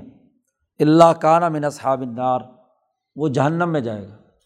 ہاں جس تک بات نہیں پہنچی، جس کو پتہ ہی نہیں چلا کہ محمد صلی اللہ علیہ وسلم نام کے کوئی رسول آئے تھے، تو وہ تو الو جانے، اللہ میاں کا معاملہ جانے، لیکن جس نے جس کو پتہ چل گیا کہ محمد رسول اللہ صلی اللہ علیہ وسلم اللہ کے رسول ہیں اور ان کا یہ پیغام ہے۔ جس انسان نے یہ سن لیا اور اسے اطلاع ہو گئی اور پھر وہ مرا، انکار کر کے تو وہ جہنمی ہے۔ شاہ صاحب کہتے ہیں اس حدیث کی تشریح میں یعنی اس سے مراد وہ لوگ ہیں جن کو دعوت اسلام پہنچی ہو۔ کسی علاقے کے لوگوں پر اسلام کی دعوت ہی نہیں پہنچی۔ تو ان کو جہنمی کہنا۔ یہ درست نہیں ہے۔ وہ لوگ ہیں جن کو دعوت پہنچی اور پھر اس نے کفر پر اصرار کیا اور اسی پر مر گیا تو دخل انار اس لیے کہ اس نے اللہ کی اس تدبیر کو، اس سسٹم کو نہیں مانا، اس کی مخالفت کی جو اللہ نے انسانیت کی کامیابی کے لیے رسول اللہ صلی اللہ علیہ وسلم کو بھیج کر مقرر کیا تھا۔ اور اس نے اپنے نفس میں، اپنی روح میں اللہ کی لانت اور مقربین جو فرشتے ہیں ان کی لانت کو جگہ دی۔ اس نے صحیح اور سیدھے راستہ جو نجات کا تھا، اس کا انکار کر کے غلطی کی، لہٰذا وہ سزا کا مستحق ہوگا ہاں جسے دعوت نہیں پہنچی، وہ اصحاب العراف ہوں یا جو بھی ہوں، کیونکہ اس تک تو پیغام پہنچا ہی نہیں۔ تیسری حدیث۔ حضور صلی اللہ علیہ وسلم نے فرمایا کہ تم میں سے کوئی آدمی اس وقت تک مسلمان نہیں ہو سکتا کامل، حتیٰ اکون احب الہی والدی و ولدی وناسی اجمعین۔ یہاں تک کہ وہ مجھ سے محبت، اپنے والد، اپنے والدین، تمام انسانوں سے زیادہ نہ رکھے۔ یا ایک دوسری روایت میں آیا ہے کہ جب تک کہ اپنی خواہشات کو میرے لائے ہوئے دین کے تابے نہ بنائے شاہ صاحب اس حدیث کی تشریح میں بیان فرماتے ہیں کہ کمال ایمان، کامل ایمان کی شکل یہ ہے کہ انسان کی عقل اس کی طبیعت پر غالب ہو۔ بحیث یقون مختصل عقل کہ جو عقل کا تقاضا ہے وہ اس کی آنکھوں کے سامنے زیادہ اہمیت رکھے بہ نسبت اس کی طبیعت اور بہیمیت کے تقاضے کے، جو ظاہری طور پر ہو رہا ہے۔ اور یہی حال حب رسول کا ہے جو پیچھے بھی گزرا ہے۔ شاہ صاحب نے فرمایا کہ یہ رسول اللہ کی محبت اس اعلیٰ درجے کی کہ اپنی اولاد، والدین، حتیٰ کہ اپنی جان سے بھی زیادہ محبوب سمجھے۔ شاہ صاحب کہتے اللہ عمری ہادہ مشہود الفل کامرین جتنے بھی دنیا میں کامل اولیاء اللہ بزرگ گزرے ہیں، ان میں اس بات کا مشاہدہ کیا جا سکتا ہے۔ اللہ کی قسم، یہ مشاہدہ کیا جا سکتا ہے کہ وہ دنیا کی ہر چیز سے زیادہ محبت اللہ اور اس کے رسول سے رکھتے ہیں۔ چوتھی حدیث لائے۔ حضور سے سوال کیا گیا۔ سفیان ابن عبداللہ ثقفی نے سوال کیا حضور سے، یا رسول اللہ کلی فل اسلامی قولن آپ اسلام کے بارے میں مجھے ایک ایسا جملہ فرما دیجیے قول فرما دیجیے کہ لا عنہ احدن بادہ کا آپ کے بعد مجھے کسی سے اسلام کے بارے میں کوئی سوال کرنے کی اجازت ضرورت نہ پیش آئے۔ ایسی بات آپ مجھے ارشاد فرما دیں۔ اور ایک روایت میں یہ ہے کہ بادہ کا کہ بجائے غیرہ کا آپ کے علاوہ کسی اور سے۔ تو حضور نے ایک جملہ فرمایا کہ بس ایک جملے میں تمہاری کہانی ہے۔ کیا کہ کل آمن تو بلّہ سمستقیم میں اللہ پر ایمان لایا اور پھر اس ایمان لانے پر استقامت۔ ایمان پر استقامت۔ اس سے بڑا جامع جملہ اور کوئی نہیں ہو سکتا۔ اقول، شاہ صاحب کہتے ہیں، میں کہتا ہوں کہ اس حدیث کی تشریح یہ، اس کا معنی یہ ہے کہ انسان کے سامنے استقامت کا کیا مطلب ہے؟ کہ انسان کی دونوں آنکھوں کے سامنے ہر وقت اسلام اور انقیات کی حالت فرما برداری کی حالت ہر وقت مستحضر رہے۔ کہ میں اللہ کا فرما بردار ہوں، اسلام کا پابند ہوں۔ اور پھر اس ہر وقت جو اس کے دماغ میں یہ ٹاسک اور یہ ٹارگیٹ رہے اور پھر اس کے مطابق عمل کرے اور جو اس کی ضد ہے اس کو چھوڑ دے۔ یہ ہے استقامت۔ اور یہ جو حضور صلی اللہ علیہ وسلم کا جملہ ہے، یہ ایک ایسا قاعدہ کلیہ ہے کہ جس کے ذریعے سے انسان شریعتوں پر عمل کرنے کے حوالے سے بڑی اعلیٰ بصیرت اور شعور کا حامل بن جاتا ہے کہ چوبیس گھنٹے جس کی دماغ کے میں، جس کی آنکھوں کے سامنے یہ بات رہے کہ وہ ایک مسلمان ہے، وہ اللہ پر ایمان لایا ہے، تو اللہ کے کسی حکم کی وہ خلاف ورزی نہ کرے اور جن کا اللہ نے کرنے کا حکم دیا ہے وہ کرے۔ اگرچہ تفصیلی علم نہ بھی ہو اس کے پاس، کہ اللہ نے تفصیلی کون کون سے احکامات جاری کیے ہیں۔ اجمالی طور پر بھی یہ اس کے دماغ میں ہمیشہ اپنا ہدف رہے۔ تفصیل کی تو بسا اوقات جب وہ کرنے لگے گا، اس وقت ضرورت پیش آئے گی۔ تو ساری تفصیلات جو دین کی تمام جزیات ہیں، وہ دماغ میں نہ بھی مستحضر ہوں، لیکن یہ مستحضر ہو کہ میں ایمان والا ہوں، اللہ پر ایمان رکھتا ہوں، اللہ نے جن چیزوں سے روکا ہے اس سے رکوں گا اور اللہ نے جس چیز کے کرنے کا حکم دیا ہے وہ کروں گا۔ فلاں من علم اجمالی وہ علم اجمالی سے خالی نہ ہو۔ تو ایسا انسان سابق بالخیرات ہے۔ ہاں جی بھلائیوں میں آگے سبقت لے جانے والا ہے۔ یعنی ہر وقت اس کا نظریۂ زندگی اس کے سامنے رہے۔ یہ ہے استقامت ہر مرحلے میں۔ پانچویں حدیث لائے۔ آپ صلی اللہ علیہ وسلم نے ارشاد فرمایا کہ مامن احادن کوئی انسان ایسا نہیں جو یہ کہے، شہادت دے، گواہی دے کہ اللہ الہ الا اللہ ون محمد رسول اللہ صدقم من قلبی۔ ہی زبان سے گواہی بھی دے اور دل کی صداقت اور سچائی کے ساتھ وہ یہ کلمہ طیبہ پڑھے۔ تو جس نے بھی یہ پڑھ لیا تو اللہ نے اس پر جہنم حرام قرار دے دی۔ اللہ ہر رمہ اللہ علنار اللہ نے اسے جہنم پر حرام قرار دے دیا۔ یہ بات جب حضور نے فرمائی، تو ابو ذر غفاری نے پوچھا کہ کیا وہ ان زنا و ان سرا اگرچہ اس نے ذنا کیا ہو، چوری کی ہو، ڈاکہ ڈالا ہو، پھر بھی جہنم پر اس کا جسم حرام ہے۔ تو حضور نے فرمایا ہاں و ان زنا و ان سرا اگرچہ اس نے ذنا کیا ہو، چوری کی ہو، تب بھی۔ اور ایک دوسری روایت میں ہے علامہ کانا من عمل کوئی بھی عمل اس نے کیا ہو۔ تو جہنم اس پر حرام ہے۔ جو بھی کچھ کر رہا ہو، اس نے سدھ کے دل سے کلبہ پڑھ لیا۔ اشد اللہ الہ الا اللہ واشد اللہ محمد الرسول اللہ، تو وہ جہنم پر حرام ہے۔ اب اگر شاہ صاحب کی فکر کی روشنی میں اس حدیث کو نہ سمجھا جائے، جیسے جو بعض نہیں سمجھتے تو وہ کچھ سے کچھ بنا لیتے ہیں۔ ذرا تشریح حضرت شاہ صاحب کی سنیے۔ اقولو، میں کہتا ہوں اس کا معنی اس حدیث کا یہ ہے کہ ہر رمہ اللہ علنارش شدیدہ المعبدہ التی اعدہ للکافرین۔ اس پر وہ جہنم حرام ہے سخت ترین جو ہمیشہ ہمیشہ والی ہے اور جسے خاص طور پر اللہ نے کافروں کے لیے تیار کیا ہے۔ جہنم بھی بہت ساری ہیں۔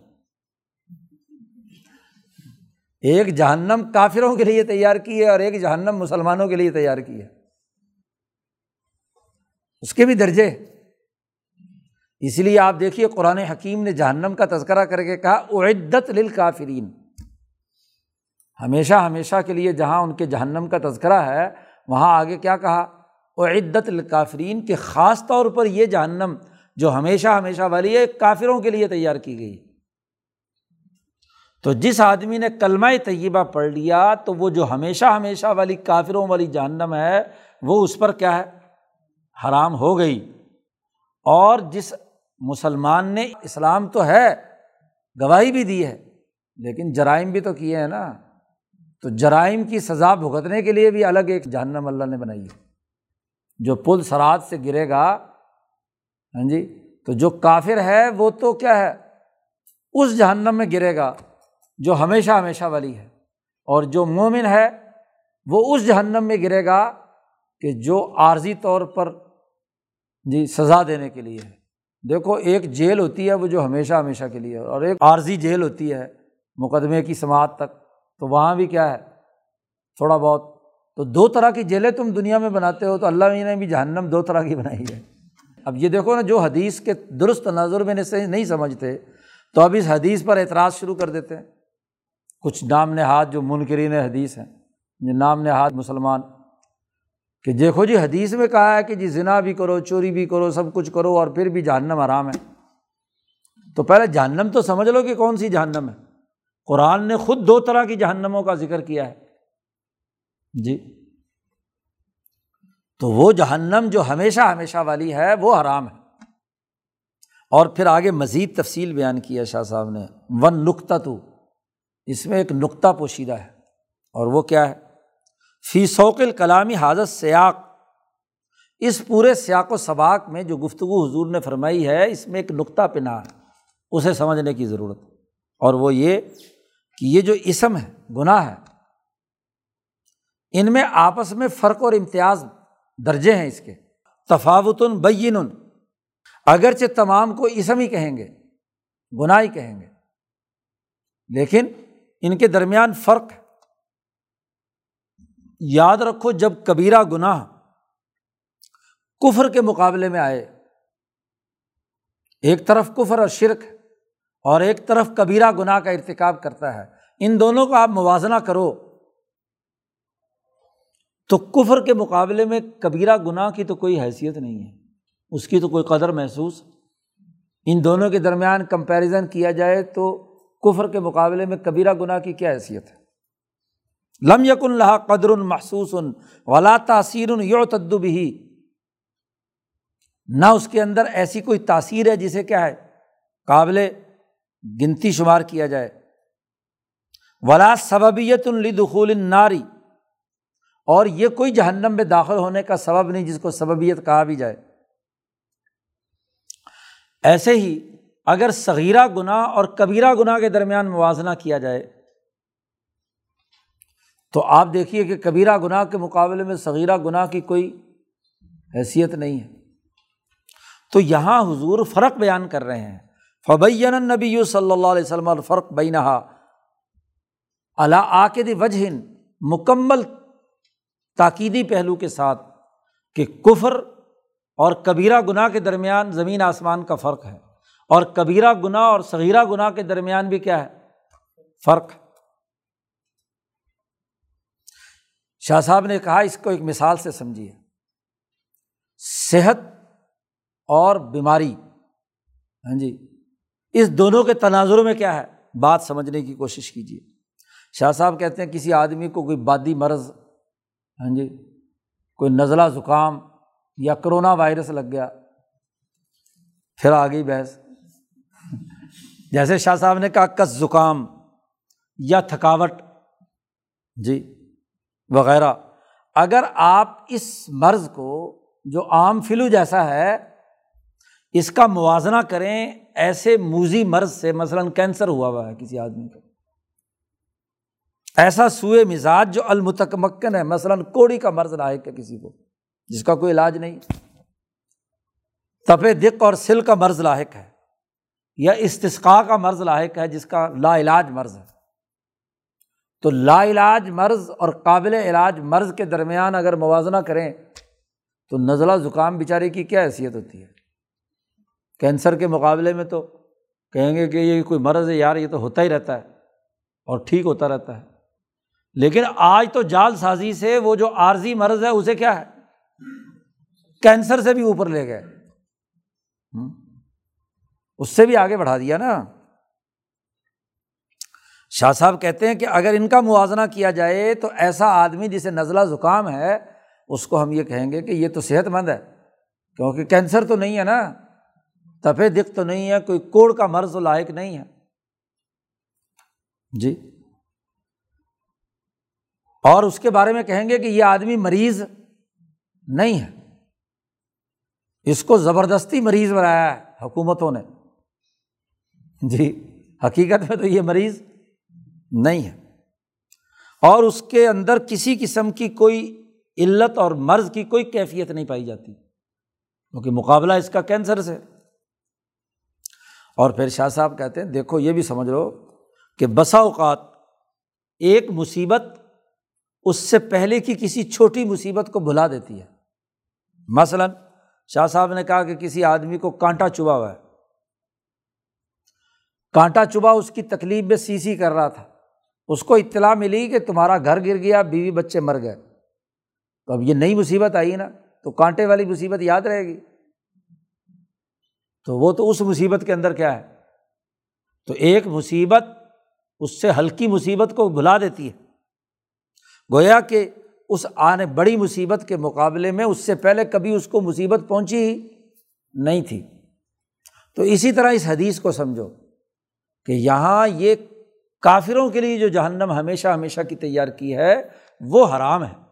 البتہ وہ جہنم جس میں کبیرہ گناہ کرنے والے مجرموں کی سزا کا معاملہ ہے تو وہ تو ہوگی نا۔ جی۔ اسی لیے تو اس جہنم کا حضور کو معائنہ کرایا گیا۔ مسلمان ہے اور سود خور ہے۔ معراج کی رات دکھایا گیا کہ کیا حال اس کے ساتھ ہو رہا ہے۔ مسلمان ہے مولوی ہے اور عالم ہے۔ اس کے کلے چیرے جا رہے ہیں۔ جی دکھایا حضور حضور نے پوچھا جبرائیل سے کہ یہ کون ہے؟ انہوں نے کہا، یہ لوگوں کو بڑی نصیحتیں کرتا تھا، بڑی حدیثیں پڑھ پڑھ کے سناتا تھا، خود عمل نہیں کرتا تھا۔ زانیوں کو تنور میں جلتے ہوئے دیکھا۔ جی۔ تو بات یہ ہے کہ جہنم کے مختلف درجے ہیں۔ تو اس جہنم کا انکار ہے، حرام ہے، جو کفر والوں، کافروں کے لیے۔ تو اس کی ضد کی وجہ سے حضور نے فرمایا و انزنا و انسارا کا چلو اللہ مسلم